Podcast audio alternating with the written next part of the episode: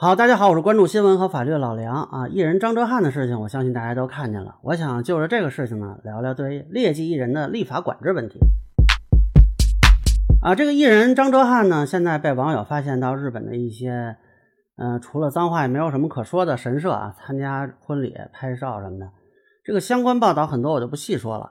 他自己道歉了也没啥用啊。这个官媒呢也有评论，伤害民族感情必须凉凉。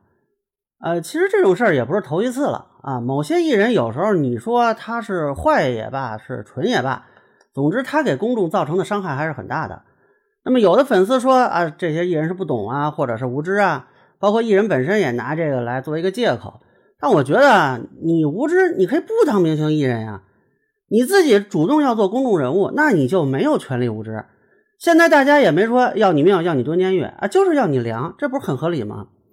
那包括这个签约机构、影视机构啊，你们挑这个人培养合作，当然他是个人出问题，但是你们团队就没有问题吗？他发照片你们都看不见吗？他做事你们没有人劝吗？包括说在什么狗屁神社门口拍照，你们就不能说不让去吗？他什么行程你们不知道吗？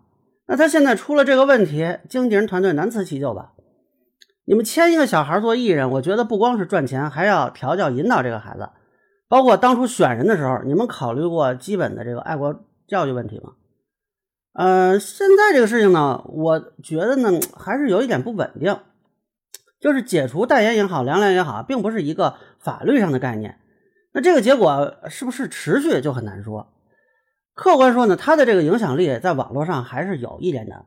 呃，你包括吴亦凡啊，已经被刑拘了，之前是不是还有一个什么汽车的营销人员要找他代言嘛？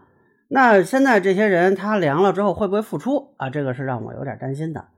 而且这个凉的过程呢，呃，其实也有偶然性。咱们坦率说啊，有很多艺人其实也有可以称之为劣迹的黑料，但是他会不会凉，这个其实不好说。目前看这个过程呢，是网友提出，然后网络发酵，然后官媒评论，品牌解约。问题是网络如果没发酵呢，或者他的公关团队给压下去了呢？或者现在有什么别的热点没关注到呢？比如说吴亦凡又出什么事儿了，那这个艺人和经纪团队会不会有侥幸心理呢？其实包括这个事实层面认定啊，现在我看主要是靠这个网友爆料啊，有些粉丝呢就在那儿各种洗，那最后认定事实是要靠网友吵架来确定嘛？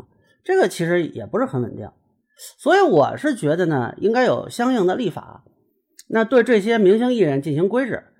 呃，之前本来中国演出行业协会发布了一个演出行业演艺人员从业自律管理办法，当时我还做视频说过这个事儿，但是很遗憾呢，一直没有看到这个管理办法发挥效力。呃，其实当时我也说了，这是一个行业内规范，谈不上是法规。那么现在这个情况呢，那明星艺人显然在网络的加持下，即便是被弃用，也仍然可能存在很大的影响力，那么就是应该有相关的这个管理法规来规制了。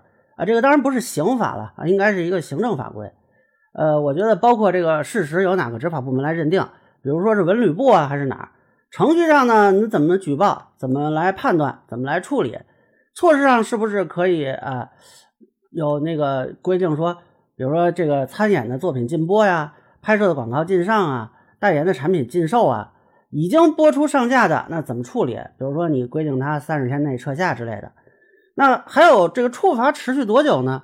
之前演艺协会的那个说是一年、三年、五年和永久抵制，那么什么情况一年，什么情况永久啊？再有就是其所在机构要承担什么责任，他经纪人要不要负责？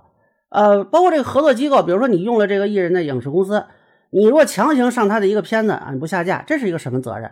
这都应该做一个明确的规定。呃，这样有了类似的情况呢，网友也不用争，粉丝也不用洗。就交给主管部门执法啊，依法认定，依法处理，结果也相对稳定。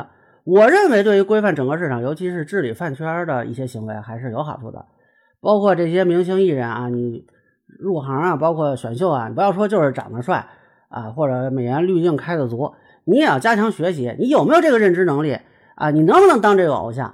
不行，你就不要踏入这个领域来捞钱，这样对粉丝也有好处。别粉了一个人，他过两年塌房了，你不是也很难过吗？啊，以上呢，这就是我对张哲瀚事件的一个分析，个人浅见难免疏略，欢迎不同意见小伙伴在评论区和弹幕里给我留言。如果您觉得我说的还有点意思，您可以关注我的账号老梁不郁闷，我会继续分享更多关于新闻和法律的观点。谢谢大家。